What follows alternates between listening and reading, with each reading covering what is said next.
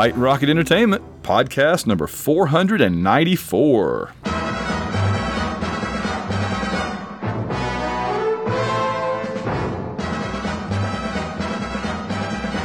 Hello and welcome to On Her Majesty's Secret Podcast, brought to you by White Rocket Entertainment in association with all of our great supporters via patreon.com. I'm Van Allen Plexico, and I'm joined as always for these review shows by my double O partner, Alan J. Porter. Welcome back aboard, Alan. Welcome, Van. It's been a little while, and uh, I think this one's going to be a little different as we sort of mark time until No Time to Die maybe opens, maybe not or even if it opens, we feel safe enough to go to a movie theater. So I think it's going to be a while before we can get around to reviewing that one. So uh, you and I talked about doing uh, a little bit of retrospectives for each of the um, Bond actors and taking a look at their non-Bond career. So uh, and we're going to kick off tonight with uh, Sir Sean Connery. That's right. Yeah. So the idea is that we we rounded up a passel of movies that Sean Connery did when he wasn't playing James Bond and one thing that really jumps out at me, and we're just going to do brief reviews and discussion of them, I think have a whole lot of fun. But one thing, Alan, that really jumped out at me kind of before we get into them is he has worked really steadily forever, hadn't he?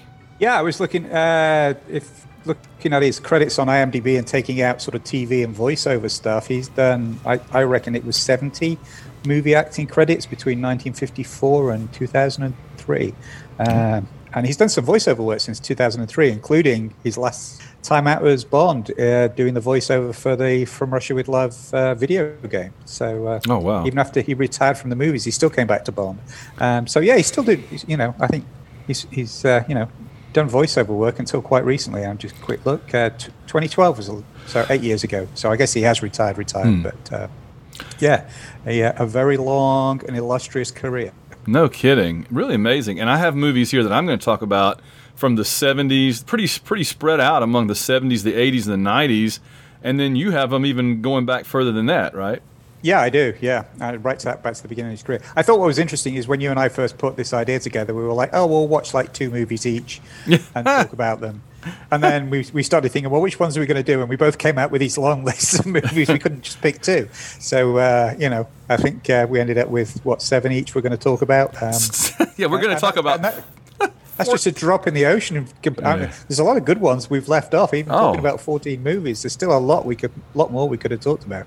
Absolutely. We're, we're going to do 14 movies total tonight, so we're not going to spend a whole lot of time on each one. I figure we'll do some bare bones stuff about each one, and then if we if there's something interesting we want to kind of discuss about them, we can. But um, yeah, I mean, I was thinking there's so many that we're not even uh, going to include. And the funny thing about that too is that there are so many movies that he could have done that he didn't that were huge. Like he was the original choice by Peter Jackson to play Gandalf in the Lord of the Rings. But imagine if Lord of the Rings was one of our options. good lord, you know. So he always he, he did kind of have a tendency to pick the pick the not so great movies over the good ones. You know, like you know he he chose to do League of Extraordinary Gentlemen instead of being Gandalf in Lord of the Rings. So and he and later he said he said I, he says later he said I always do the I always pick the wrong one here. So you know that's how it goes. But um, so let's see. So I guess we want to dig right into it. And so you have the earliest. We rank them in terms of chronological order, and you have the earliest one. So why don't you lead off? Okay. Yeah, I'm going to kick us off with um, his third ever screen credit, mm. um, where he played the well-known character uh, driver of truck number 19. Um, it's actually a really good movie called Hell Drivers, uh, a oh, British wow. movie from 1957. Um, it's basically a crime noir story about a ruthless uh, operator of truck drivers who hires in ex-cons and then basically pressurizes them to drive at re- reckless, ridiculous speeds to deliver the heaviest loads in the fastest time, and basically um, they're overseen by an evil boss. Hmm. Um, and Connery plays the driver of Truck 19. Um, but I'll tell you, early, even this early on, um, he's 12th build on the. Uh, he does actually have a name, but I've forgotten it. But uh, he's like 12th build on, on, on the uh, on the credits. Um, but he already has a, a, very powerful screen presence. You notice him when he's on screen, and even in the sort of the uh, mainly see him sort of in the ensemble pieces, like when they're in the cafe and the arguments are going on, and it gets a bit physical. He's he's very much very present mm. in it uh, and very noticeable. But one of the uh, for, for for a geek, this movie is just so full of awesome people because this is the only movie where James Bond, Illya Kuryakin, the Doctor, the Prisoner, good heavens, and the time traveler from War of the Worlds, and Inspector Dreyfus from the Pink Panther movies all get together. Oh my goodness! so if you're if, if you love geek history, you, this is a, this is a this is a great movie spot. One, uh, yeah, the uh, the the lead is actually Stanley Baker, who played the time traveler in the uh, the excellent War of the Worlds uh, mm-hmm. adaptation. Um, Herbert wow. Lom, um, who was in, Inspector Dreyfus in the, the Pink Panther movies. Patrick yep. McGoohan yep. plays the evil uh, foreman. Really? Uh, yep. Uh, William Hartnell, the first Doctor, plays the guy who runs the organization. Um, wow. Uh, then you have Sid James, better known for the humorous Carry On uh, slapstick movies from Britain, but he actually plays a fairly a straight role here. Um, this is a very early role for uh, a very young David McCallum. Golly. Um, and actually, also uh, in it is Jill Ireland, the model who he actually met on this movie and ended up marrying. Um, and actually, also Gordon Jackson, if you ever watched the TV, well, either Upstairs, Downstairs, he was the hmm. butler, or if you want something a little tougher, the Professionals TV show where he was the, the boss of the Professionals. Um, I so. can I? You're gonna kill me. You're absolutely gonna kill me. Yep. He was the chief inspector on Noble House. Probably, yes. it always comes back to Noble House. always.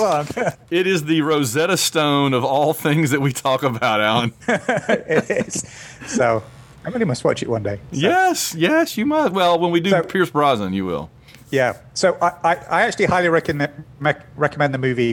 One, it's an interesting one because it's early, very early in Connery's career, and you, you can see that sort of screen presence building. Two, because of just the cast. But actually, three, it's actually a really good taut noir um, thriller, um, crime thriller, uh, a bunch of really unruly truck drivers. It doesn't sound like much, um, but I, I, highly recommend it. And it's free. It's on Amazon Prime. You can watch it on Amazon well, Prime. So. There you go. I'm, I'm totally intrigued. Yeah, I'm, i mean, with that cast.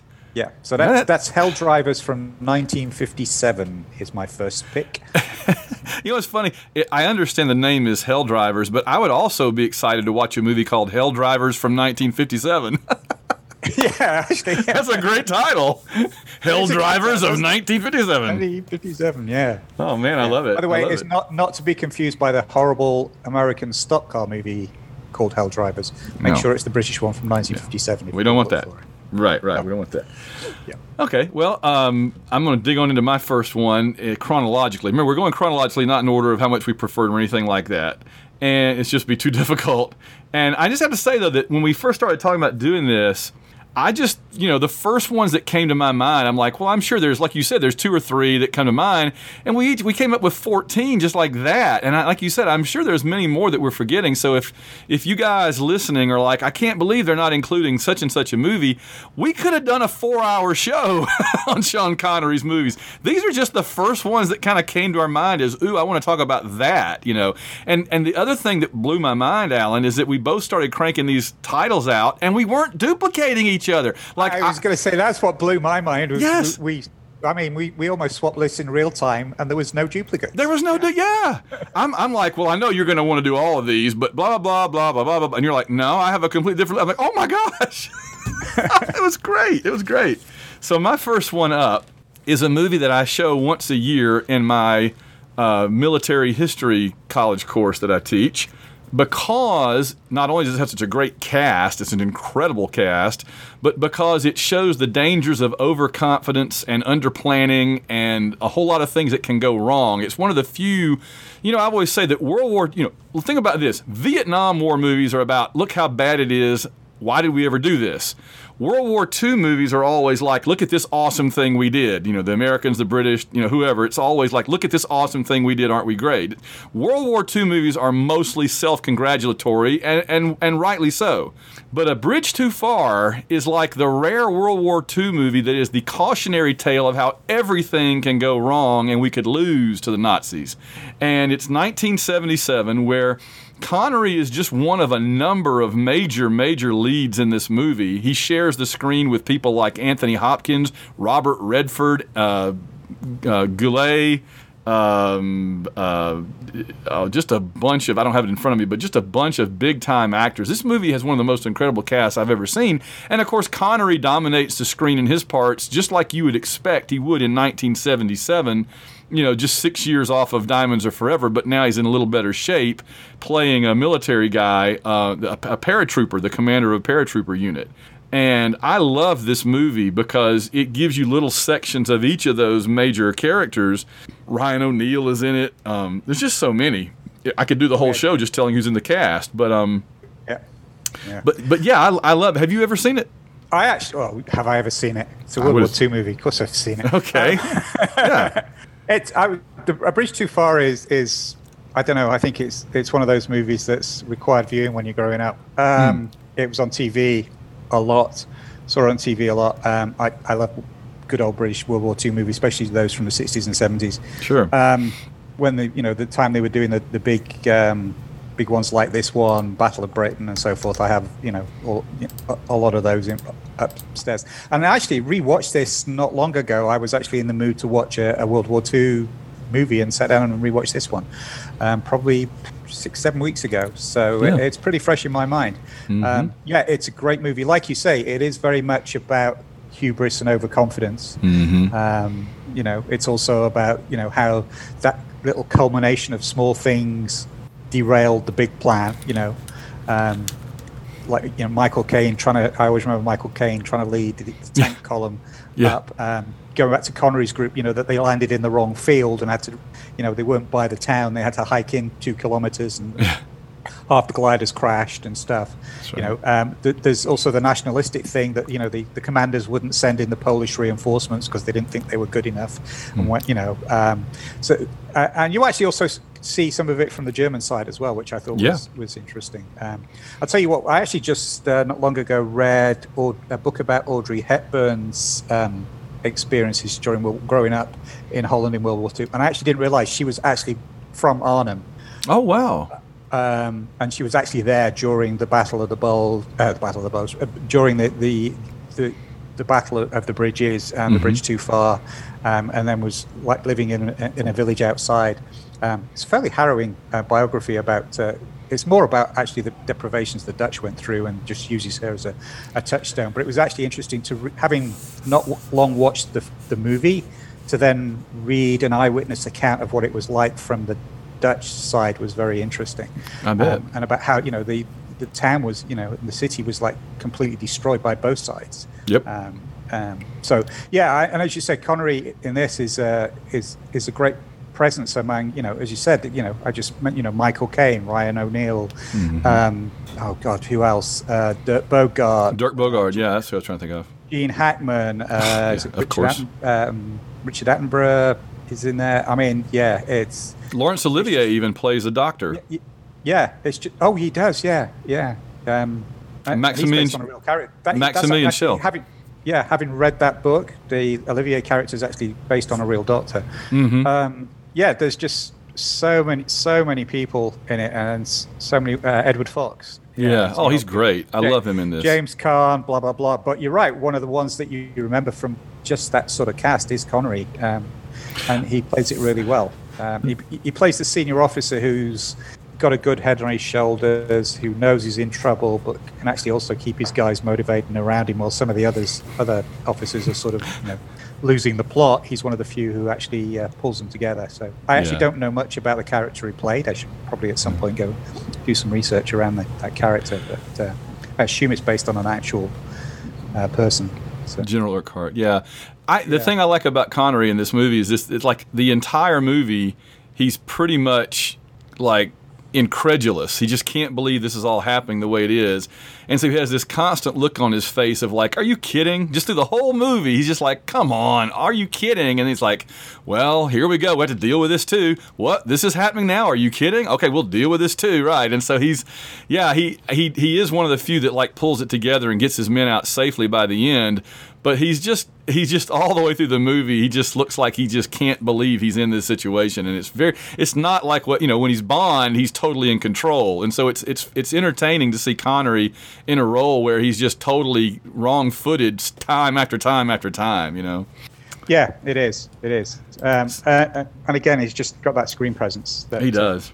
So let's see. He, he, he oh, plays, oh, I was going to say he, he plays really well in that ensemble cast as well. He does. Um, he plays he, plays off the other the other actors very well. It's yeah. not you know because Bond tends to be more of a you know I know he has an ensemble uh, you know a regular cast around him, but it just tends does tend to be more of a solo vehicle, mm-hmm. um, particularly the early early ones. Um, Absolutely. To see him, uh, you know, as part of a, a larger cast was very interesting.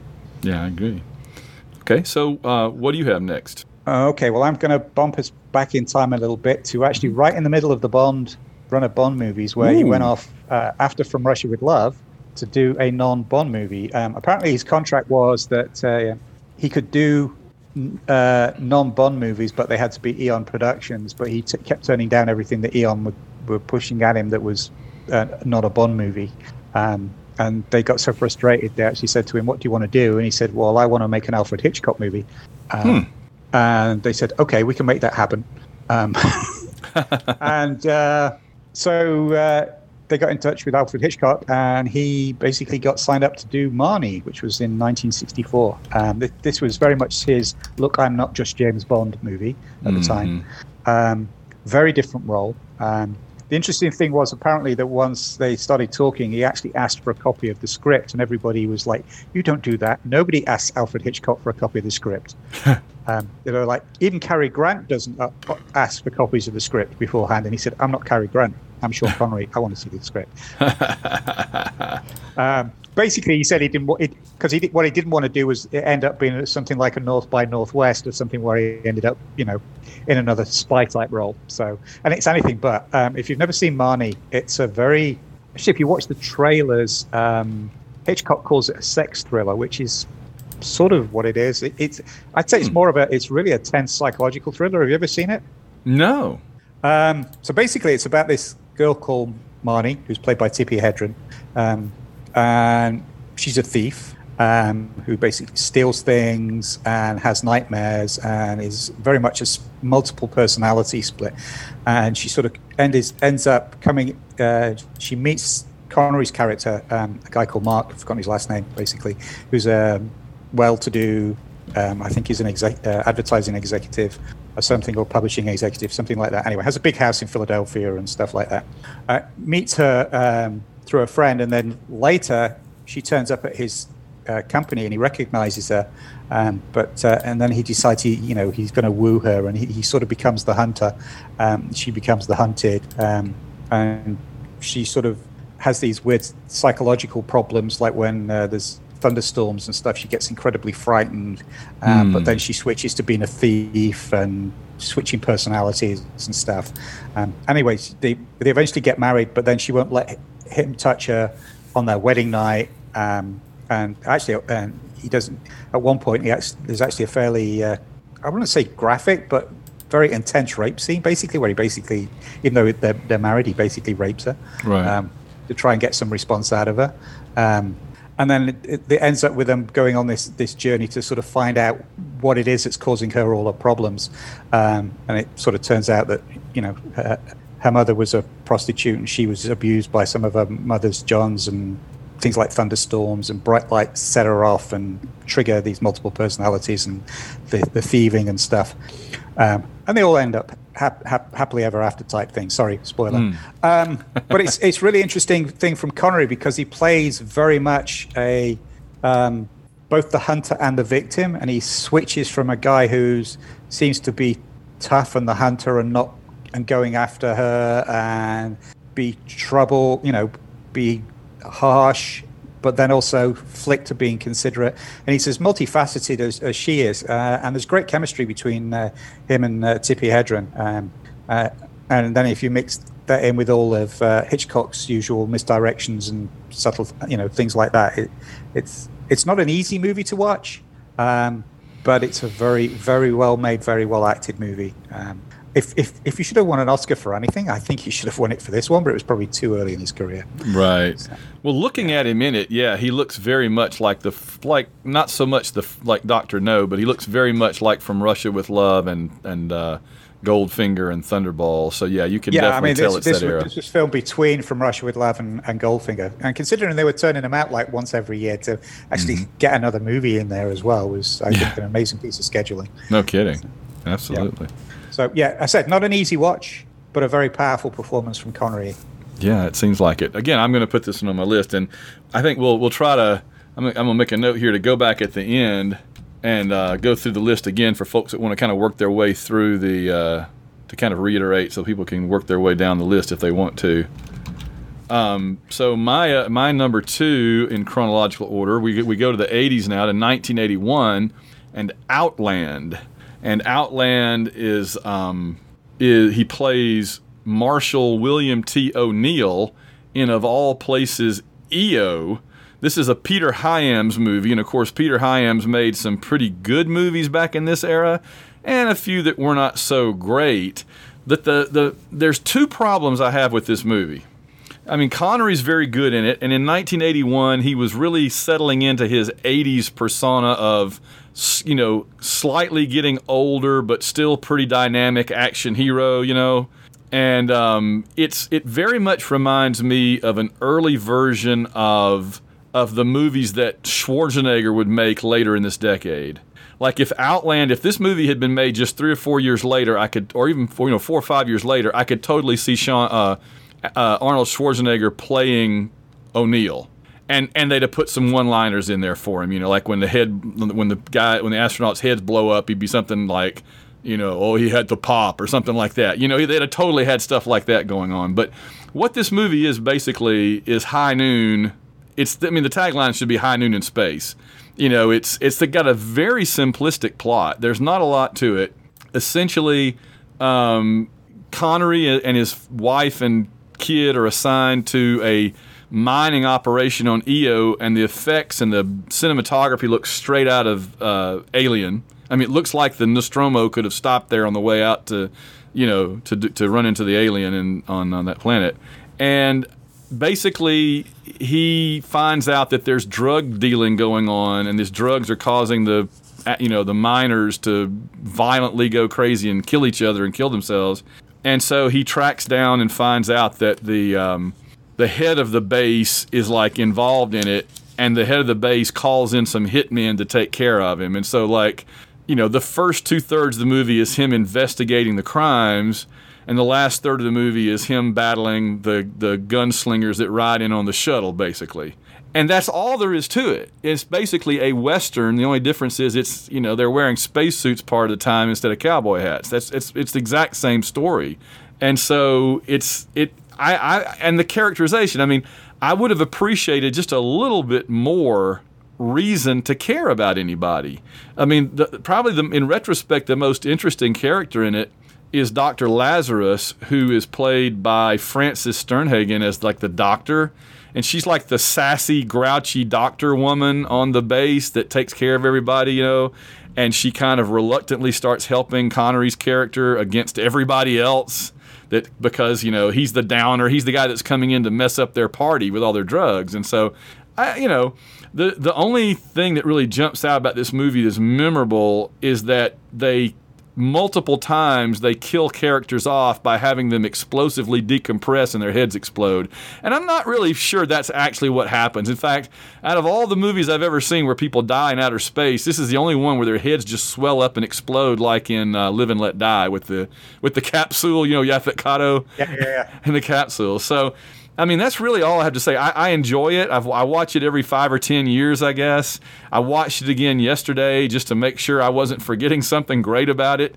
It look again, like I said, it looks really neat. It, it, it fits in very well with Blade Runner and Alien in terms of its looks, but there's just not a lot of there there. So um, I'm assuming you. I'm just not going to even ask you. I'm just going to assume you've seen all the ones I've I'm going to mention. So, what are your thoughts about it? I'm curious.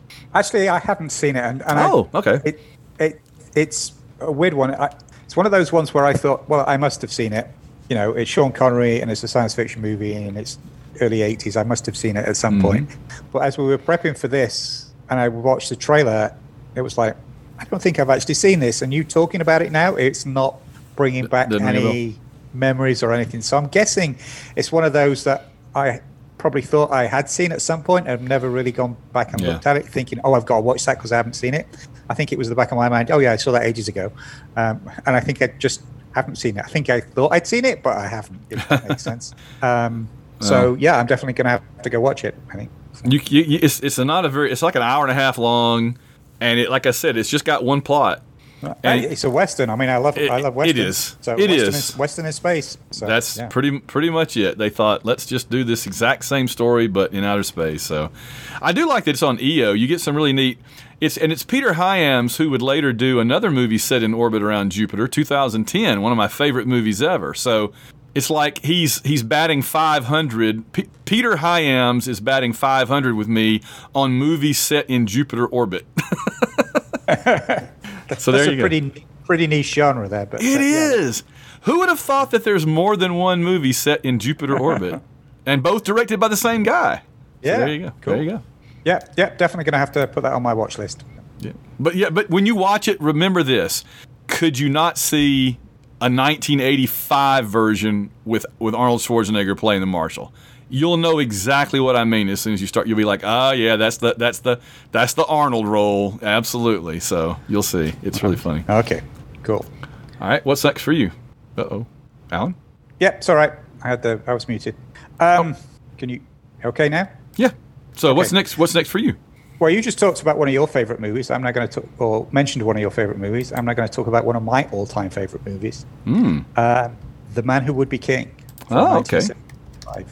Um, this is, as I said, one of my all-time favorite movies. I watch it over and over again. Um, this is an uh, adaptation of a classic Rudyard Kipling story. Um, that really has three great leads. You've got Christopher Plummer playing Rudyard Kipling, who's only really there at the beginning, and at the end, um, and most of the movie it's a twofer between with Sean Connery and Michael Caine as uh, two British former soldiers of fortune who head off and set themselves up as kings in a country called Kafiristan, where basically is a a land where no white man has set foot since Alexander the Great. Um, have you seen it? No, it, it, and it's this it's the, it's one of those that I've had on my list forever. So I'm right. anxious to I'm yeah. anxious to hear I, the fact that you recommend it so highly. I'm definitely going to watch it now. I've always been so, thinking but, I've always been thinking it must be good, but I don't know how good it is. But now it sounds like I need to watch it. Yeah, and basically, it's, you know, well, I won't give too much away, but uh, you know, it starts off with you know, um, done maneuvering themselves into a position of power, and then be, being uh, seen as kings, and then Connery, you know, um, and I'm not going to give him too much away, but basically at some point an arrow sort of he gets shot with an arrow, but it ends in his leather jerkin, so it doesn't go through, and he pulls it out, and they all think he's a god, and he starts playing up to it, and he ah. starts believing in himself, and Caine's trying to be the, you know, mm. the, guy who you know who used to stand by Caesar saying, "Remember, you are mortal." Um, you know, mm. Caine becomes tries to become the voice of reason, and as he's becoming more the voice of the reason, Con- Connery's getting you know his self belief grows, and then he starts to believe himself to be the reincarnation of Alexander the Great. Um, and, and, of course, you know, eventually it all comes to the point where they get to their inevitable down downfall. Mm. Um, but it's all it's it's basically told as um, Caine telling the story to Rudyard Kipling uh, after the, after things have happened and stuff, mm-hmm. um, and telling the story, and it's all told through his narration. But the interplay between Caine and Connery, you can tell they're really good friends uh, off screen anyway. Um, really brilliant um, interplay between the two.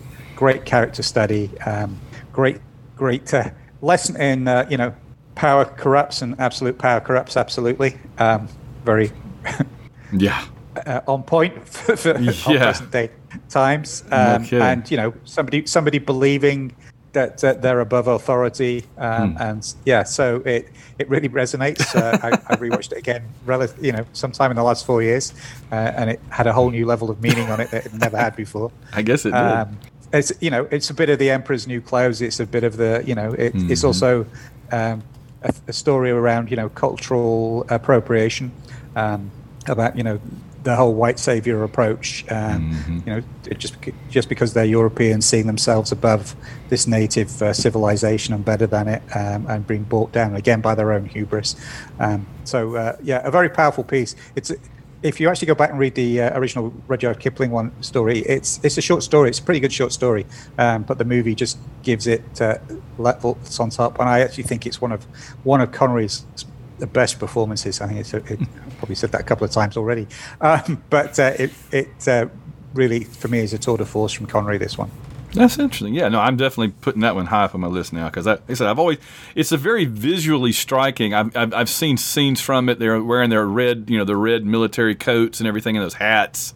And Connery's got his big mustache and everything. It, it, it jumps out at me visually, but I've never actually watched it, so that's really cool to know that I, I do need to see it. That's that's good. Um, my third one is Highlander from 1986. And of course, now, because, you know, in the, like I said, in the 80s, he starts making that transition, and it's not complete, but in the 80s, he starts making that transition from, you know, sexy leading man action hero to somewhat more like the mentor character. And mm-hmm. A number of the movies that I have on my list for sure, uh, including several that are still coming up, Connery very much plays like the mentor. And we, we kind of see that, and I don't think either one of us is going to talk about the third Indiana Jones movie, right? Or is it on your list? Yeah, it's on my list. It is. Okay, so it's the same kind of thing where he's Indy's dad, right? He plays this kind of like the father figure, the mentor figure, the wiser older man figure that leads some young guy. And again, I'm going to mention this same dynamic in several of mine, and I'm sure in a couple of yours for sure. But this is one of the first ones I remember really seeing it on the screen where he plays absolutely the mentor that's there just to help the main star instead of him being the main star for once. And so, you know, the um, the main star is Christopher Lambert as Connor MacLeod. So you've got a Frenchman playing a Scotsman, and then you've got a Scotsman play- playing an Egyptian uh, Spaniard, right? But I yeah. like that. I like it because I've always people always kind of made fun of the fact that he's you know he's a, he's Scottish, but he's supposed to be Spanish, but he's Egyptian or something. But to me, that absolutely works in the in the sense that they're immortal and they've been around forever. Because he would have been all over the world and spent time in different cultures you know and, and built up a different personality in different places probably. Wouldn't just stay in the same place forever and be you know because everybody would know he was immortal. He'd figure it out and they'd think he's the devil like they do you know connor. So i don't think we have to say a lot about this movie. And in fact it dawns on me that i'm surprised i'm really frankly surprised when i realize that i don't think that i've ever covered this movie in a white rocket podcast we've covered just about everything else by now but I don't think we've ever talked about Highlander. But again, for those that haven't seen it, a quick little what description is. It's about um, a, a, guy in medieval Scotland, Christopher Lambert, he plays Connor MacLeod, who discovers he's an immortal, and every time you kill him, unless you chop his head off, he comes he, he revives. He's like Wolverine, and he, he, he regenerates and comes back to life. And so he meets Sean Connery at some point, who is another immortal, and kind of teaches him the ropes of how to go through life and defend yourself and what it's all about. He's like the mentor figure. But he's a very memorable character in that movie. It's it's kind of a dumb movie in a way, and, and the sequels and everything were kind of dumb. But it's one of those things that just really came along at a time when there hadn't really been anything like it you know, they're running around with samurai swords, chopping each other's heads off, and there's lightning bolts, and it's really quite an interesting idea. And you see them all through time. So um, it's it is it always has been one of my top thirty or forty movies, and it's the closest thing we really have to a Chronicles of Amber movie until they ever do Amber, where you have immortal princes trying to you know fight for the throne basically uh, and kill each other. So, and of course it gave rise to a TV series and everything else. So I, I really enjoy it, and I like the unexpected presence of Connery as now the mentor figure. That's kind of what I have to say about Highlander. What do you you have any thoughts about Highlander? Oh, I have a lot of thoughts about Highlander. I All right. Highlander. I actually even pitched uh, way back in the day when, anyway, uh, even pitched a Highlander tie-in novel at one point when ah. a UK publishing company had the rights. Um, so yeah, I love Highlander, um, mm. and the TV show too. I love the TV show. Um, Surprised you didn't put Highlander 2 on your list. Um, you that, that's a whole other podcast we could do. I will reach through we, this we microphone should, and punch you in the face. You better watch out. We should do a Highlander podcast. Yes, um, I'm totally down for it. Anyway, yeah, I, I love Highlander the movie. Um, again, uh, another regular rewatch. Um, mm-hmm. I actually love the fact that while Lambert is, uh, you know, really struggling with his really horrendous first Scottish and then quasi British accent throughout the rest of it, Sean Connery just doesn't give up monkeys and just uses his, his Scottish accent. There's no attempt at an accent, uh, just his natural voice. And Alan, it's awesome. Alan, I've know. always said this is, he, he, um, oh crap. Uh, he was Jason Statham before Jason Statham, right? Yeah, yeah. well, it doesn't matter. You, same you, thing. You, yeah. you, just buy into the character, right? You know, um, exactly. He's just like he doesn't you know, care. It's, it's a lot less. It. It's a lot less distracting than somebody trying and yes. failing at Yes, just be it. We'll, we won't even worry. I've always said there's the three phases of Jason Statham. There's there's where he only played like Cockney characters. Then there was when he played characters that weren't British and he tried to do their accent and failed. And now he's in phase three, which is he's placed all different kind of characters, but they all sound exactly the same. well, they're all Jason Statham, yeah. Yes. Yeah, and Connery's the same. Connery's yes. the same. Absolutely. Uh, I, that was actually a very interesting thing because you know I, I, think we talked about this when we talked about Never Say Never that you know that mm-hmm. would, they should have let him be Connery at that age, and this is around that sort of time, isn't it? Never Say Never was eighty three. Yeah, this is eighty six. mm mm-hmm. um, so yeah, very much on that cusp of becoming the elder statesman uh, uh, and, and taking on that mentor role as well, as you said. I think probably this is the first one, isn't it, where he does actually go from being the leading man to being that supporting mentor character. Yeah, because my next movie is set is is was made the exact or came out the exact same year, and again, and, and in it, which is going to be the name of the rose, I'll go ahead and spoil it. In it, he is both the leading man and the mentor at the same time. So it really is like the transitional movie for him, I think, and we'll get yeah, to that in a second. Yeah, yeah. So yeah, I, am up for Highlander um, all the time. Um, you know, Excellent. there can be only one. So yeah, that's right. Yeah. Um, so I guess it's back to me now, yeah? Number four. Number four on my list. Um, I'm jumping back again a bit. Um, 1978, uh, the mm. first great train robbery. Um, or, as, or as it is known in the US, the great train robbery, because you didn't have one. Um, I, I, didn't realize that. Okay. But in yeah. the UK, of course, we did have an actual great train robbery in the 60s. So this is set in the Victorian times, so it became the first great train robbery. Oh, I was well, okay. Okay. It's it's a fun Victorian heist movie. Uh, it's written and directed by Michael Crichton. I didn't oh, realize he'd yeah. actually directed that many movies, but he'd actually directed this one based on yeah. his own story. Um, it's a, another great uh, double act. Sean Connery and Donald Sutherland uh, in fine form. Um, and I will say the main reason that I always adored this movie is the presence of late Lesley Ann Down in a uh, in some very scantily scanty outfits. Um, so uh, probably, probably I had a big crush on Lesley Ann Down when I was younger. So um, yeah, that was the main reason I remembered this movie. But it is actually um, going back and, and, rewatching it a couple of years ago. Um, if you like heist movies um, and slick heist movies and Victorian, or you're a fan of sort of Sherlock Holmes type, mm-hmm. uh, you know, cri- crime stuff, setting sort of gaslight and Victorian era stuff. Um, you'll probably love this movie. It, it is, and it's a good action movie as well. Um, yeah. So just uh, not really much more to say about this. It's just a good heist movie, and he plays the uh, the, the, con man um, lead, um, the guy who sort of puts the gang together. Connery plays both the uh, the gentleman in the city, conning people to make think he's he's a respectable businessman, while he's actually also the the leader of a gang of thieves. Um, planning the, the, the biggest robbery uh, Victorian London's ever seen. So yeah, it's very it's it's a good fun movie. I feel like this is a movie that is on Netflix or Amazon or something, and I watched some of it and then something happened that I didn't get to finish it maybe.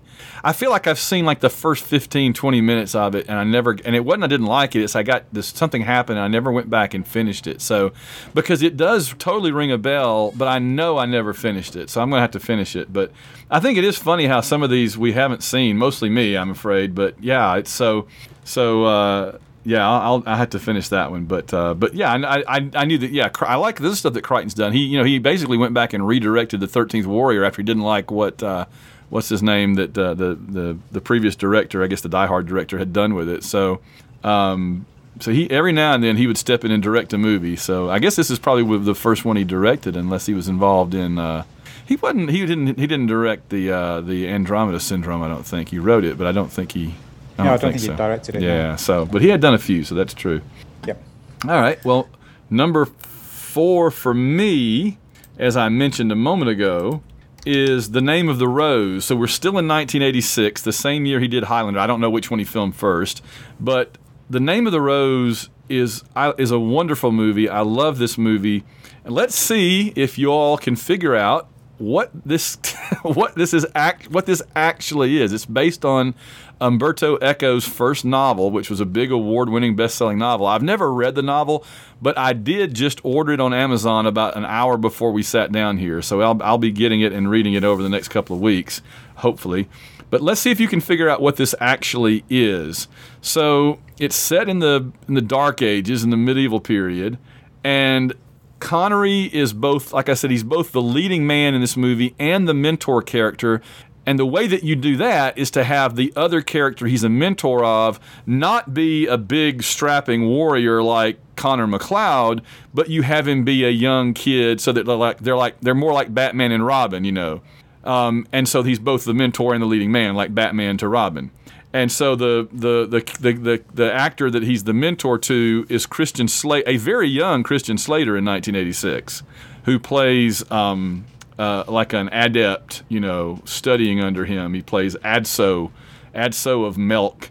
And Sean Connery's character is a monk investigating murders at an abbey, and his name is is Brother William of Baskerville. Okay, I mean, just hit me over the head. How about he's William of Baskerville, and he has an assistant who is giving us the story after, like you kind of like you said a while ago with that other movie.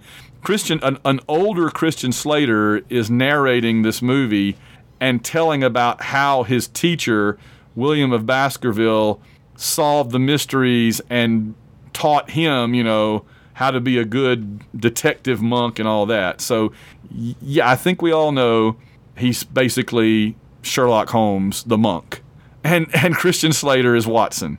And um, it's neat to have Sherlock Holmes, basically played by Sean Connery, investigating murders at a at a at a, mo- a monastery.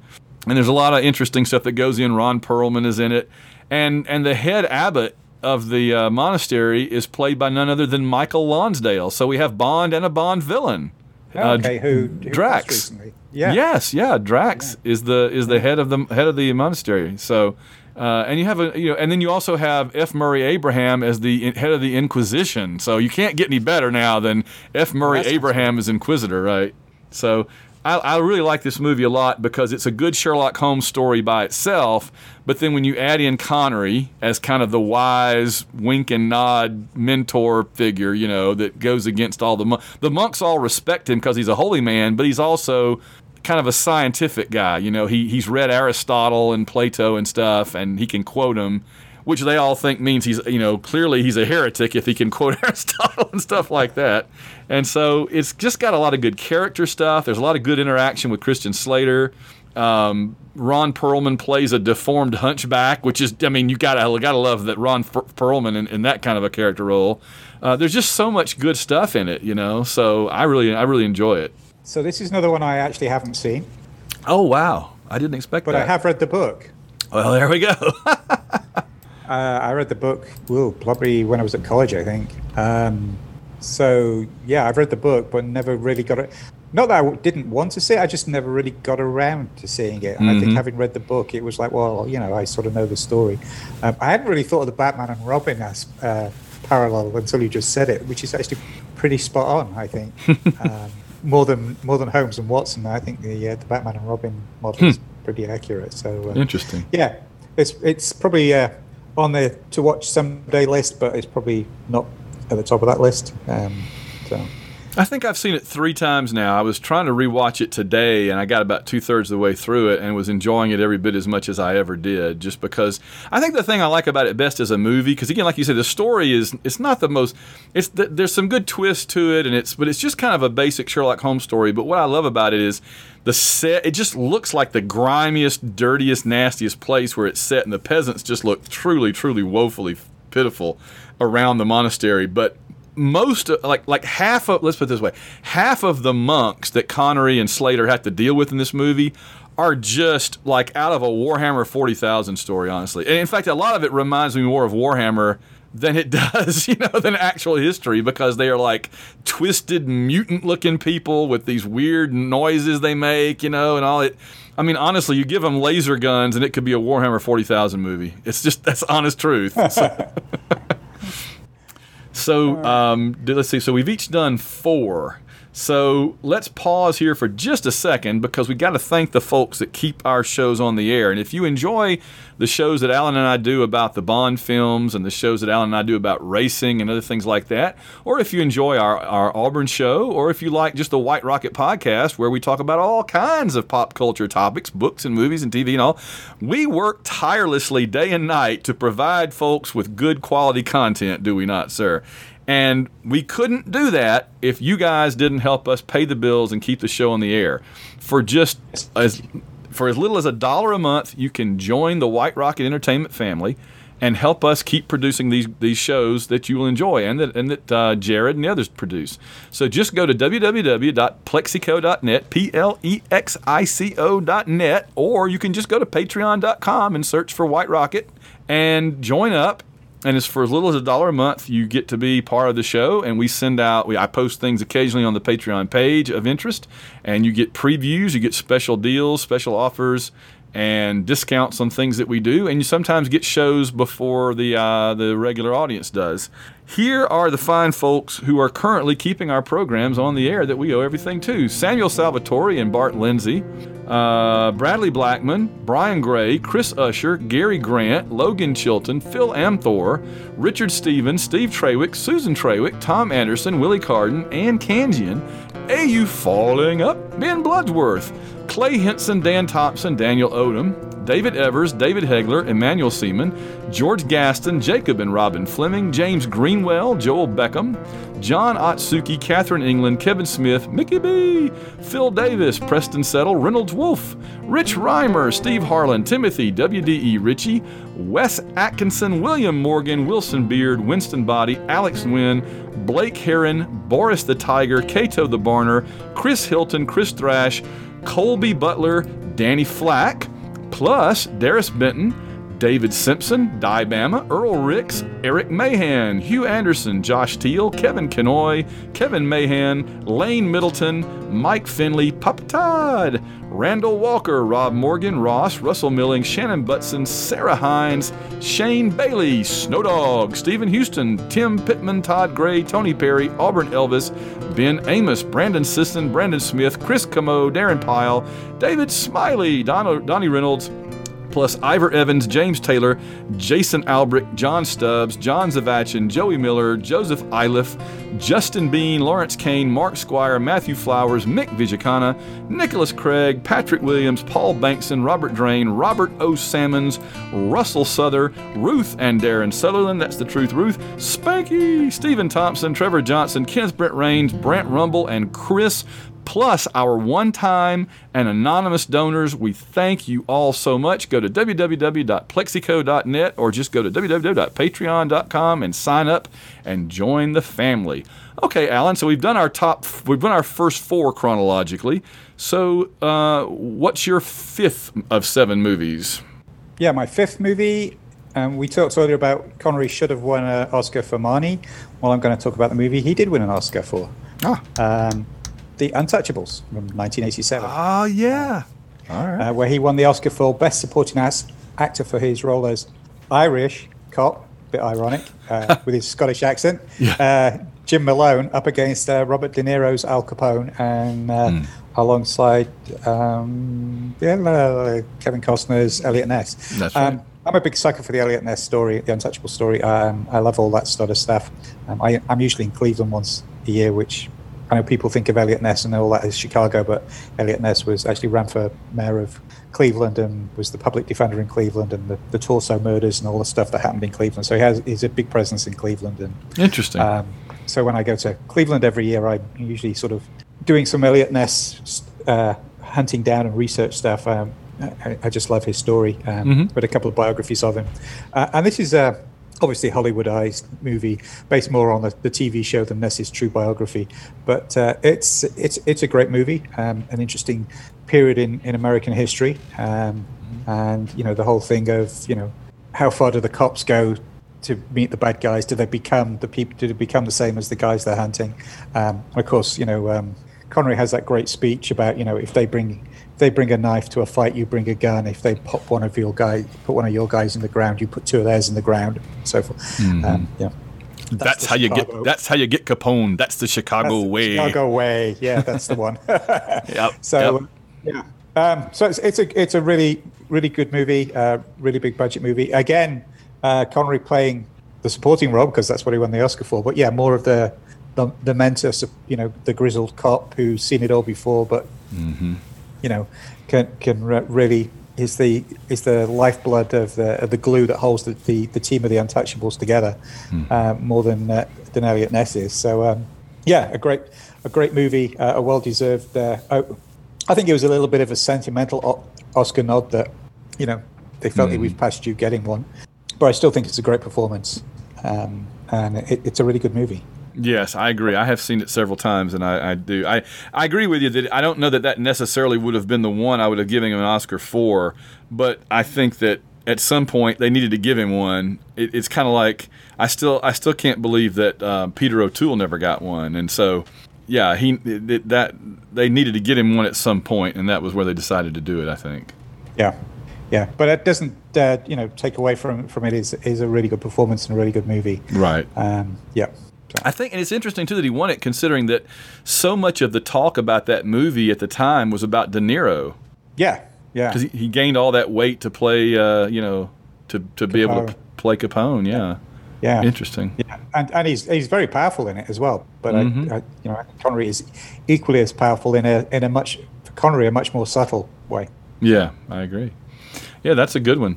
Okay. Um, for my uh, number five, we get to the 1990s just barely now, and a movie that actually, if you are a regular listener to our networks, you have heard us talk about a couple of times lately because I did a panel at Dragon Con recently on um, on um, that included this movie or was just about this movie. In fact, I think yeah, it was um, for Joe Crow and Gary Mitchell's track. They did a panel called "One Scottish Ping Only," and and then we did a, uh, a show. Jared and his brother Jason and I did a show just a couple of weeks ago about the Jack Ryan movies of the 1990s, and you have to start with 1990s, The Hunt for Red October, and this is again an interesting one where Connery is in that transitional period from about 1981 to 1990 or thereabouts where he goes from being the leading man to kind of the mentor figure. And again, in this movie, he's kind of both in a way. He's he's not the mentor of Jack Ryan in this movie until maybe kind of the end when he's trying to you know get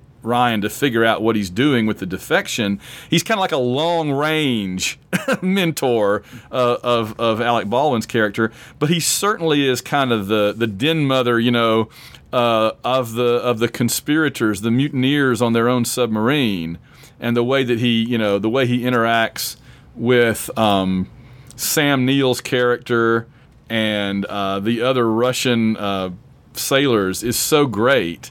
So it's it's neat how Connery at this stage of his career was able to play both the leading man to a certain degree, although kind of the elder statesman leading man, like you said earlier, and also he could also play um, the, the more the father figure kind of a character at the same time. He's in that transition. And this is just a great movie. I mean, it's funny how when the movie came out, I thought, yeah, it was all right. It was a fairly decent adaptation of, of a book that I liked back in the 80s. I thought it was all right. And over the years, it's one of those movies that has just its, its reputation has gone higher and higher. I think partly because it's a great submarine movie. It's a it's probably still the best Jack Ryan movie. I think that it's kind of like when you have one Jack Ryan movie, you're like, okay, that was good. Let's see what they do now. And after you've got like five or six or seven Jack Ryan movies, you're like, man, they never did top that first one, Red October. And the other thing we talked about on those shows about it that several people pointed out is the screenplay and the way that they put this movie together is so tight.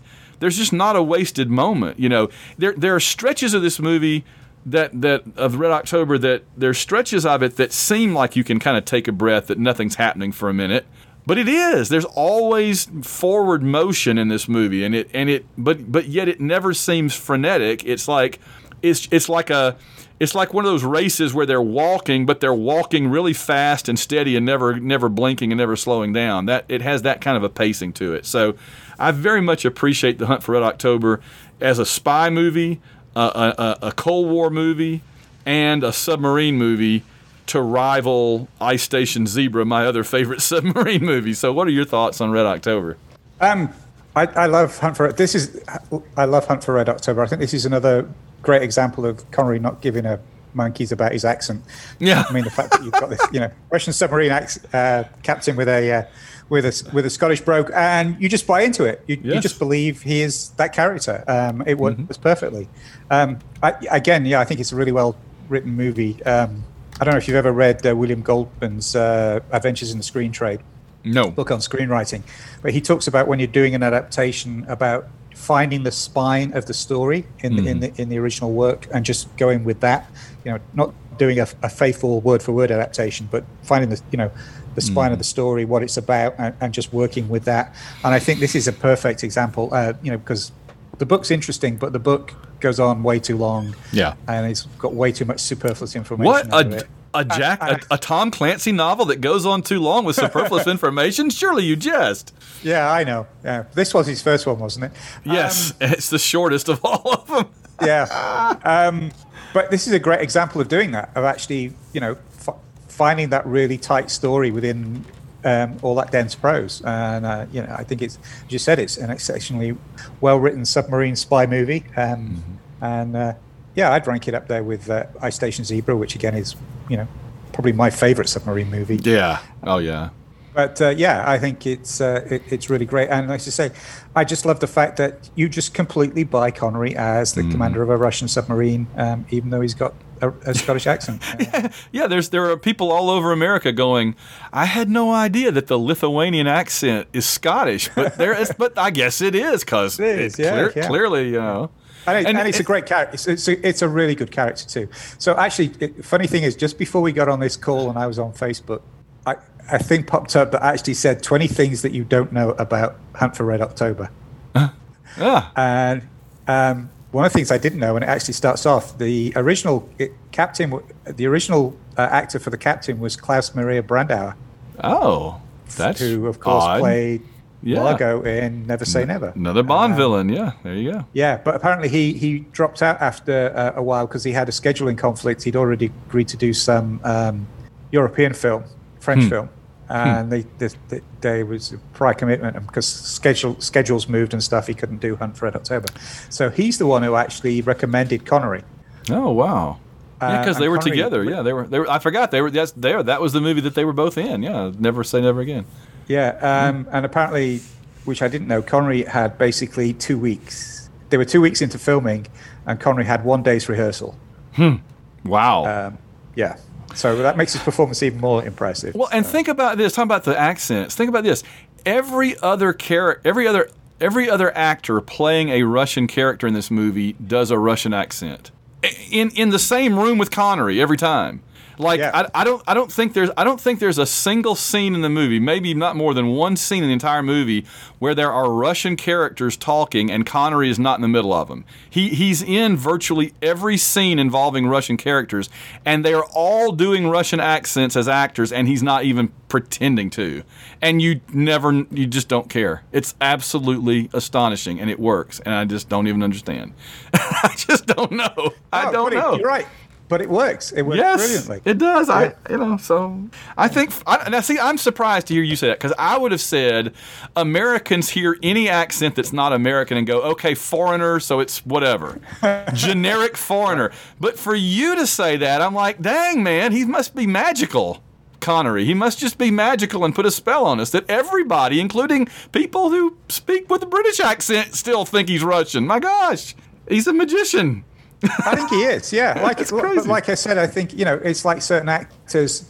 You, you just accept them for who they are and what they are and what they project, and oh it's much better than you know trying to listen to Kev, Kevin Costner do a oh. bad British accent in you know a Robin Hood movie, or Russell Crowe do a bad British accent in a Robin Hood movie. See, or actually anybody doing a bad British accent in a Robin Hood movie. This is true. Um, it's true. You know, it, Oh God! when you say Costner, I'm just now I'm on the floor because Costner's the opposite. Costner does this.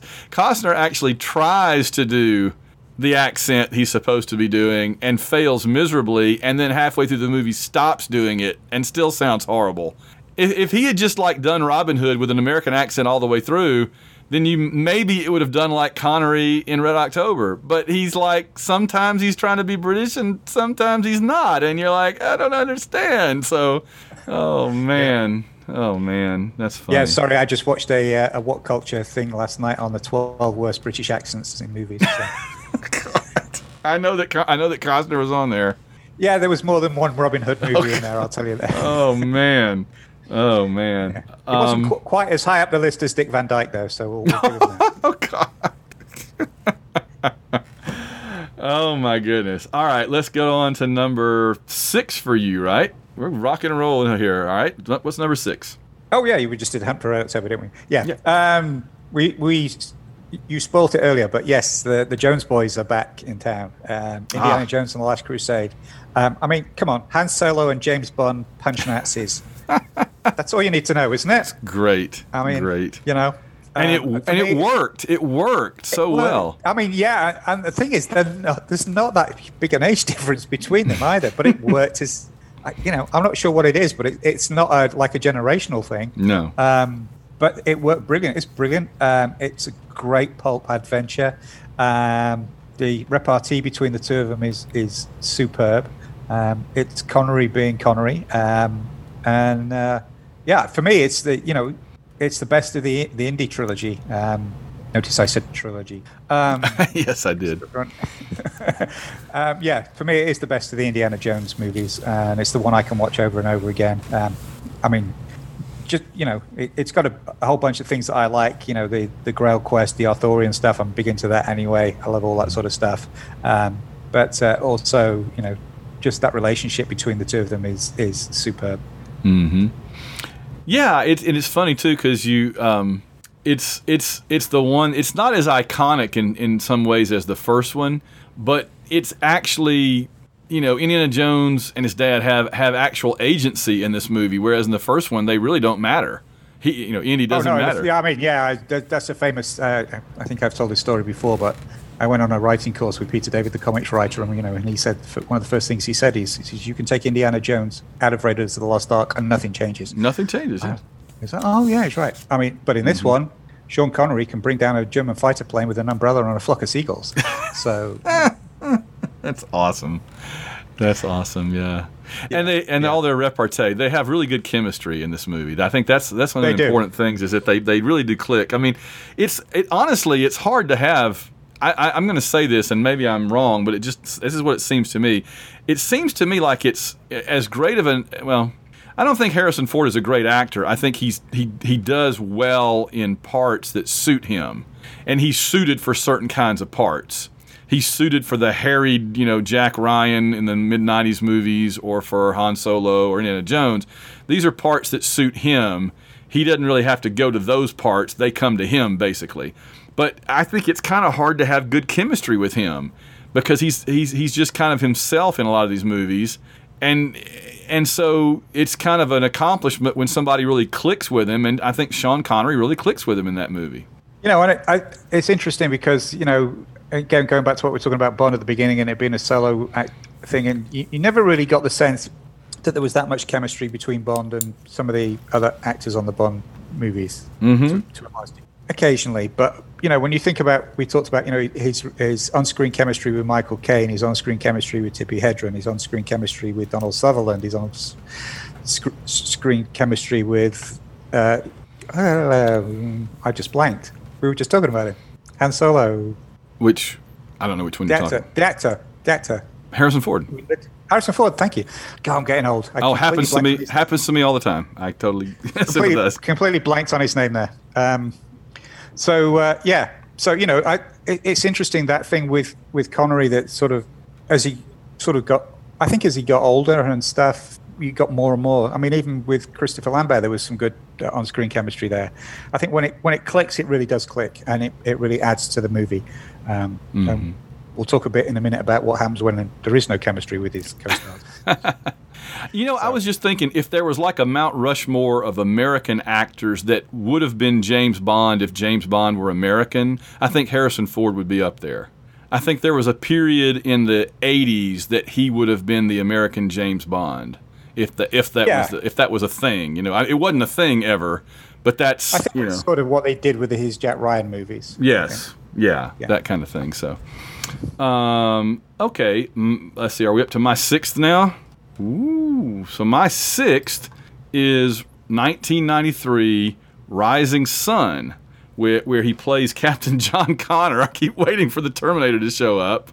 Uh, and and this was interesting. I re- I, re- I watched it back in the day, but I recently rewatched it simply because I, I was on kind of a Michael Crichton book reading kick there for a while and I was reading. I read several. I pretty much read all of the classic Crichton books that I hadn't read for the first time, and uh, one of them was Rising Sun. And then I went and found the movie and watched it again to see how it to remind myself how it stacked up, and it wasn't bad. I, in fact, it felt like that Crichton wrote the book with Connery in mind to play that character all along, and it's. I mean, it's basically um, even though it came out in 93, it has a very much of a kind of like a late 80s feel back when, you know, the United States was kind of obsessed with Japan there for a while in the 80s, and there were movies like Gung Ho with Michael Keaton, you know, about the car industry and all. And there was, there was like this whole obsession with Japan in the 80s that they were outperforming us economically, you know, and we needed to, they were going to buy Hawaii and they were going to buy the United States and everything. We kind of had this obsession there for a while. And this movie kind of is Michael Crichton's take on that, which doesn't get made. It was his book that gets made into a movie by, by 93. And, but the thing that I like about this movie really is Sean Connery playing the, um, again, now he is once again both the mentor and the leading man here, his Robin kind of is Wesley Snipes as a junior detective uh, working with Connery. And I was, you know, one of the things I was going to point out earlier that this kind of reminds me of is now we're to these movies where Connery doesn't just play the mentor as well as the leading man, and he's starting to slide more and more into mentor and less and less into leading man, but he's still a leading man here. We're also in this vein of movies where Connery is the mentor and he's kind of on the outs with the administration in whatever situation he's in, right? So, like, here he's kind of the renegade detective that the police department doesn't like working with because he does things differently than they would prefer.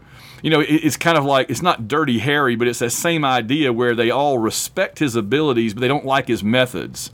And um, and it's the same. You know, he, he's, he's a similar character in another movie that I'm going to mention as my seventh movie. But but you start getting, and it's kind of the same way with the Name of the Rose, right? Because in the Name of the Rose, he's the detective monk, but he's a monk, and the other monks don't like him so much because of his methods. You know, he reads too many books and he thinks too scientifically. So I like the idea that he's all that he's not just the mentor.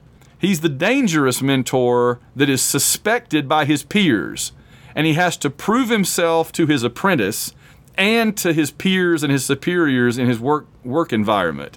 He plays that character over and over and over. He, I mean, he's kind of that a little bit in Hunt for Red October, you know, where he's got those the Russians around him that are like his mentor, he's the mentor for.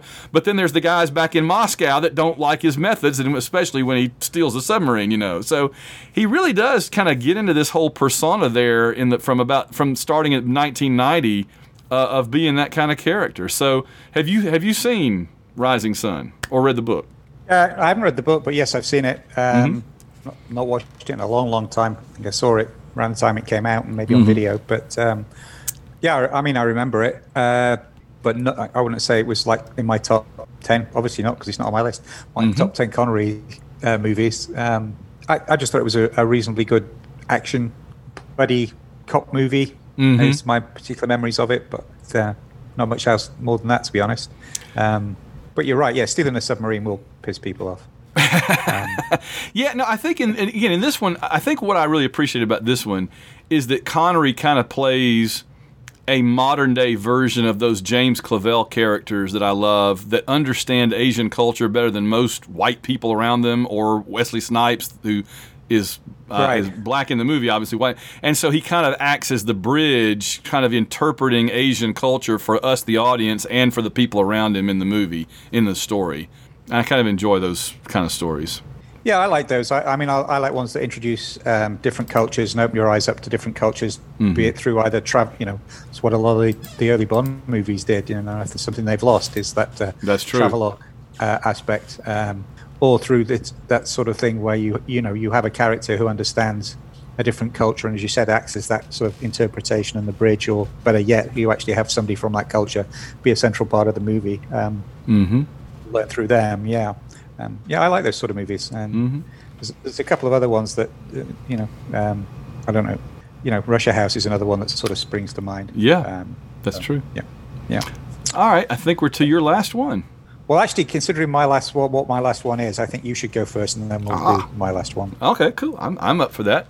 So my last one, 1996, The Rock, because again, right? I mean, you see this trend I just, I, to me, this is the most interesting thing I've discovered in going back and revisiting my seven movies is how much in the 80s and 90s Connery went from being the stud, studly leading man to kind of morphing into this, uh, you know, master apprentice relationship with the other characters in the movie, and then eventually becoming like the the mentor. So here we, you know, here we promote the Christian Slater character from sort of naive young kid all the way up to pretty competent guy who still has a lot to learn from Sean Connery, right? It's just he's a little more, you know, professional and settle into his career, and then he has to work with Connery, who they have to get out of prison because Connery's so dangerous, you know.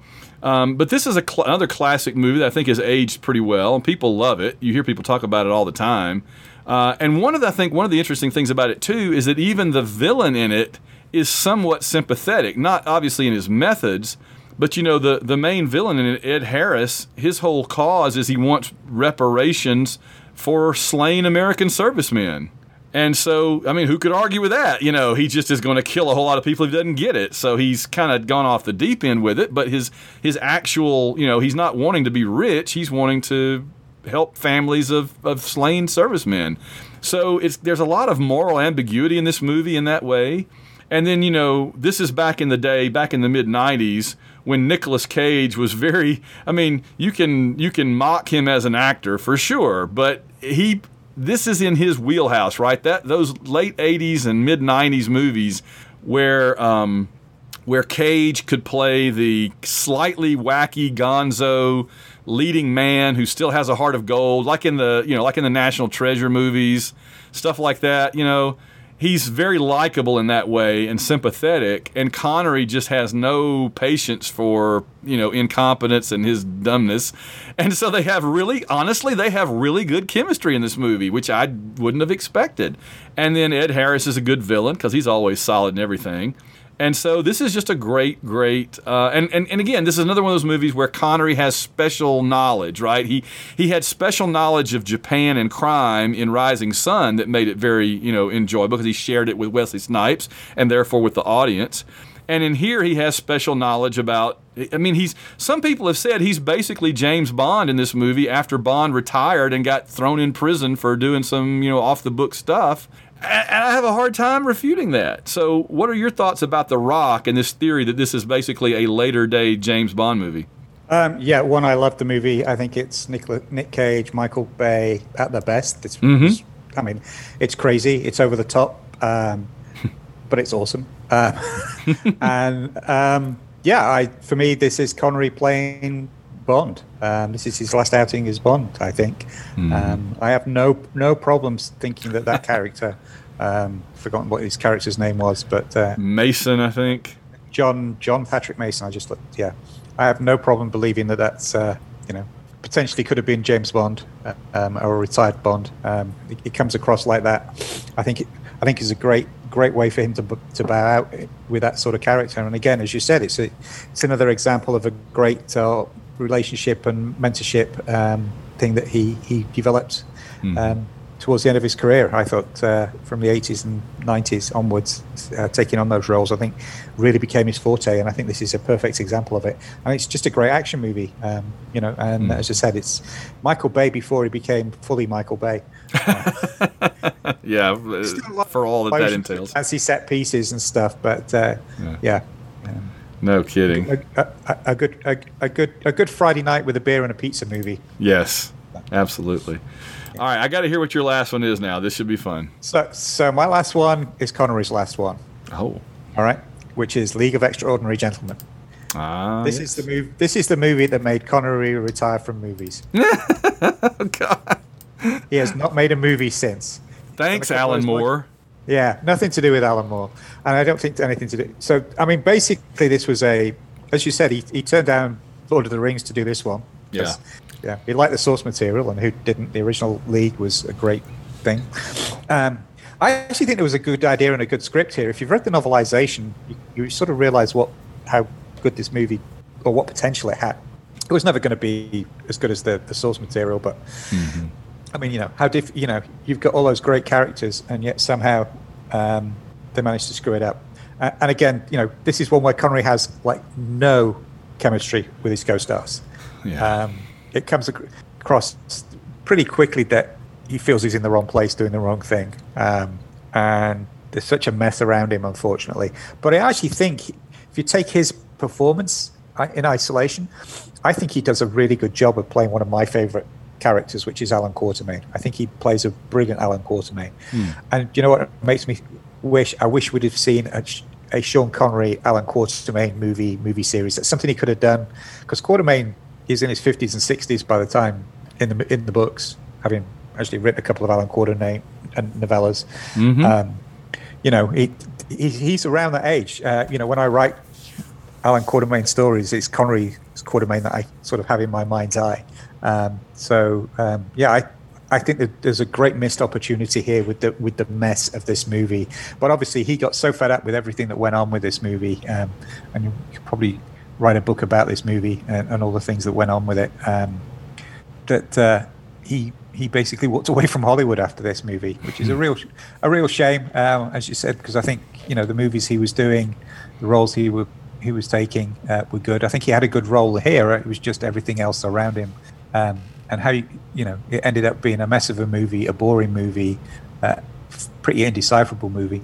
Um, um, so you know, unfortunately, um, that was the end of his career, which he said had started in 1954 and went all the way to 2003, over 70 movies. And unfortunately, I think there could have been a better way for him to bow out than this one. But ha- having said that, I think he did a good job within the confines of the movie himself. Do you do you wish he had done the Lord of the Rings, or are you happy with Ian McKellen? Oh no, I think Ian McKellen is yeah was perfect. Yeah, I think that would have been more so, stunt casting or than anything else.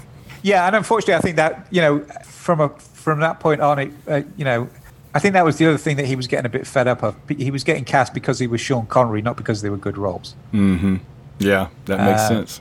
You know, so um, makes sense. Uh, he was becoming the, the token stunt cast, which uh, you know I think as long as they were paying him, he was sort of all right with up to a point. But I think this was the breaking point. but I wouldn't necessarily recommend, unless like me, you're a complete Allan Quatermain geek. I wouldn't necessarily go on watching. This is the one movie on the list that I wouldn't necessarily recommend that you you go dig out and, and watch again. But uh, yeah, I've, it's actually a movie I've had on my like my phone or my iPad or whatever in digital form for like 15 years. And it's always like when I go and say, "Oh, what am I going to download on there just to have if I ever feel like I'm, you know, if I'm sitting around a hotel room or something, or I'm by myself and I want to just watch a little bit of a movie. I'm in the car waiting on you know pick up my daughter from some meeting or something, you know, and I'm like, oh, let's put let's put League of Extraordinary Gentlemen there. I, I saw it when it came out. I've never watched it the second time, and I've had it on video forever. And I'm like, let's just put that on there. I'm sure I'll want to watch that. And I've never pulled the trigger on it, not a single time in 15 years. So I have I, it on DVD. That, that says DVD, a lot. Yeah, yeah, but I, I don't watch it that much. But uh, no. yeah. Yeah, that's the thing. I've, I've never, I just never have felt the need to uh, to fire it up. I, I, there's always something that I'm like, oh, I'd rather watch this. So, I so now when people tell me, you know, it was disappointing or they don't like it or it wasn't good, I'm I'm just kind of like, I guess I, re- I don't remember like running around going, "Whoa, that was awesome." I just remember kind of going, "Ah, okay." I think it's one of those movies that commits the worst sin in movies. It's boring. Yeah. Yeah, but other than Connery, I think Connery's the only bright spot in it. So. Yeah. So. Yeah. Well. And it's too Uh, bad so, too, bec- uh, bec- on because that- on a cheerful note. that rounds out our list of 14 movies. It does. Yeah, that was a nice trip down memory lane with uh, with with uh, Sean Connery. So, who are we going to do uh, the next time we do one of these? Well, it should be George Lazenby. Do you think we'll find 14 George Lazenby movies I- to talk about? That's what I'm. That's kind of why I'm asking you. I mean, uh, I'm not sure I'm going to find one George Lazenby movie other than other than the one we've already reviewed that I'm that I'm, gonna, I'm interested to watch. So, uh, did he do anything else? Yeah, he did. He did. Okay. He did quite a, few, a lot of TV, an awful lot of TV. Okay. Um, I don't know if we can do a whole show just on him. Maybe we can reference him as we go into the. I would suggest we do Roger next, and Yeah. maybe we do a George and Timothy, George Lazenby, Timothy Dalton one. That's a good idea. Yeah, yeah. Kind of combine them so. together. Yeah, that's a great idea. Yeah. So Okay. why don't we do uh, we do Roger next? Yeah. so do we want to re- recap our list of movies? Let's Um, do it. Okay, so let's go back and forth. You started us out with. uh, Hell Drivers from 1957, which is available on Amazon Prime if you want to go watch it. And you get. Let's give a thumbs up or a thumbs down. So you give that one a thumbs up. Oh yeah, way thumbs up. Yeah. Okay, I'm definitely. it. I'm definitely gonna have to see this. And again, I want to see Hell Drivers, and I also want to see Hell Drivers of 1957. I just want to, I want that movie to be made now as a period piece. Uh, my first one was A Bridge Too Far. Two thumbs way up for me. Okay, my second one was Marnie. Uh, Alfred, if you like Hitchcock's Mm-hmm. tense psychological thrillers um, and that make you a bit uncomfortable, um, I would give it a thumbs up. If you don't, um, then avoid it. Yeah, good, interesting. I, I do want to see that too. I, I- just almost every movie you mentioned, I'm like, dang it, I got to go see these. Uh, I mentioned Outland second, and honestly, it's, it's like for completists, watch it. If you like the very simplistic Western type story, sure. If you want to see like a side story, like a novella set in the Alien universe, kind of, yeah. I didn't mention, but um, Peter Boyle is the vi- is the main villain, the head of the company, and I enjoy him in this role um, as just kind of like plays a lot of golf and sits around waiting to kill Sean Connery. That's pretty much all he does in this movie. But he's still he's Peter Boyle. He's pretty entertaining. Uh, so I'm gonna give this one a. I'm not gonna give it a thumbs up. Or th- I'm gonna give it a. Eh, I'm doing my hand back and forth. Eh, you know, with Uh-huh. qualifications. Okay. Uh, so my third one was The Man Who Would Be King from 1975, Tour de Force from Connery, Michael Caine. Definitely. Uh, just go watch it. Good I'm- movie. I'm on my way to see it immediately. Uh, my number three was Highlander. And of course, I'm thinking almost everybody that's probably listening to this has already seen it at least once. But if you haven't, oh yeah, man, this is a great movie. So it's a weird movie, but it's a great movie. So go see Highlander. Uh, next on my list was the first Great Train Robbery from 1978. Um, again, a good. If you like heist movies, uh, Victorian crime movies, it's a good fun. Uh, period heist movie. Other than that, yeah, it's okay. It's good. It's a good Saturday, rainy Saturday, rainy Sunday afternoon movie. Yeah, I've, I've got to I got to catch up to that one. I know I've seen part of it. Uh, let's see. My fourth one was The Name of the Rose from 1986. If you like Sherlock Holmes type stories, absolutely. If you want to see Christian Slater when he was about 17 years old, um, and and yeah, if you like you know evil evil monks, evil priests in medieval settings, there's a whole lot. It's just a really fun movie to watch. It's got a lot going on visually. I, I give it a thumbs up. Some people don't like it as much, but I give it a thumbs up. Oh, and by the way, I meant to say they actually made a TV series out of this last year on it's it's on I think it's a European show, but it's on Amazon. And um, I can't think of the actor that plays the main character in it, the Connery character, but apparently it didn't get the greatest reviews, which is disappointing because I was so excited when I heard they made a show out of it. But apparently it's like uh, not a very great job they did with it. So, oh well. All right. Okay. Might be worth a look. Yeah. Okay, uh, next up on my list was uh, Connery's Oscar-winning performance in The Untouchables. Um, Again, good period crime movie. Um, yeah, actually, a really, a really good movie, good tour de force from most of the actors in it. Um, if you haven't seen it, highly recommend you go watch it. Yeah, and the Hunt for Red October from 1990, absolutely great, great, great submarine movie, great Cold War movie, great spy movie, great action movie, uh, and I think that probably most people would agree that as good as Harrison Ford was, I think the best Jack Ryan ever was probably uh, a a fairly young um, uh, Alec Baldwin in this movie. I would second that. That Alec Baldwin should mm-hmm. have stayed playing Jack Ryan. Um, okay, and my sixth one was uh, Indiana Jones and the Last Crusade. As I said, Han Solo and James Bond punch Nazis. what more do you need? what it's more just, can you? Yeah, uh, two thumbs, two thumbs way up on that one. Uh, Rising Sun, 1993. Yeah, I mean it's you know Crichton did a, a Crichton did several books there in like the 90s, the the late 80s and the 90s where they were just sort of domestic stories like investigating the airplane crash or sexual harassment in the workplace. Michael Douglas seemed to pop up in half of them. And this is just another one of those. It's kind of like a domestic detective story that involves the Japanese and Japanese culture. So, yeah, I mean, if you like a good, if you know, like a good, like a kind of a Michael Connelly story, yeah, then yeah, thumbs up for this one. It's not the greatest thing ever, but it's fun, sure. And rounding out my list was the one that killed Connery's career, League of Extraordinary Gentlemen. Um, if you're interested, just from a historical point of view, to see Connery's last movie role, okay, uh, maybe you want to watch it for that. If, like me, you're a, you know you, you like the character of Allan Quatermain, it's interesting to see how Connery attached that. But if you're looking for an entertaining, well-written superhero movie, this is not it. Um, so, it it's a historical historical curiosity only, I would say. And then lastly, I had The Rock, which I think we definitely are thumbs up on because not only is it a really fun uh, action thriller from the mid 90s, but it may very well be the last Sean Connery James Bond movie with a retired James Bond brought out of prison to save the day alongside a crazy, wacky as usual uh, uh, Cage, Nicolas Cage. So yeah, we, we love The Rock. So well, there we go. There cool. we go. We did it. We took care of Connery he is sorted, as they say. So I'm sure people sure, sure people will send it. You know, will be posting things on uh, on Twitter and stuff that hey, you forgot this one and you yeah. One. There are so, so many others we could have talked about. There are. I, I know we're going to get. How could you forget blank? Right, and we're going to get them. Everything from Russia House to whatever else is true, but but yeah, these are the ones that came to mind first, and I just kind of went with my first instincts, and then and I think that we've we've uh, listed some pretty good ones, and maybe some that not everybody has seen recently.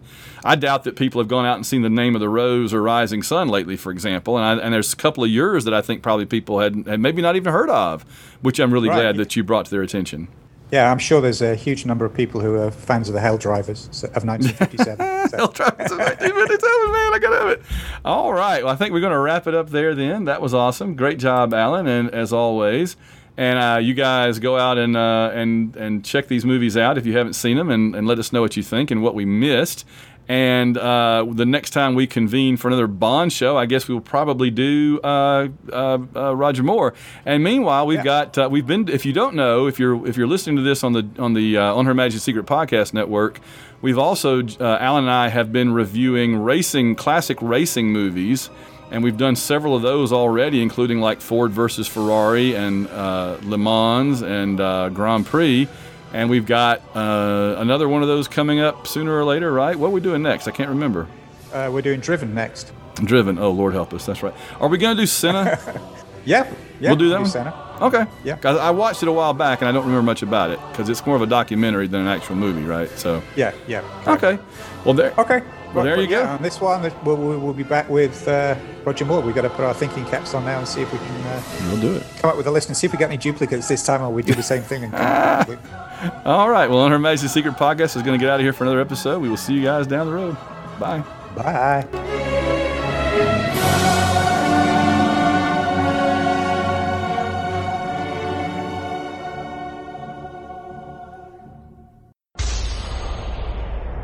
This has been a White Rocket Entertainment production.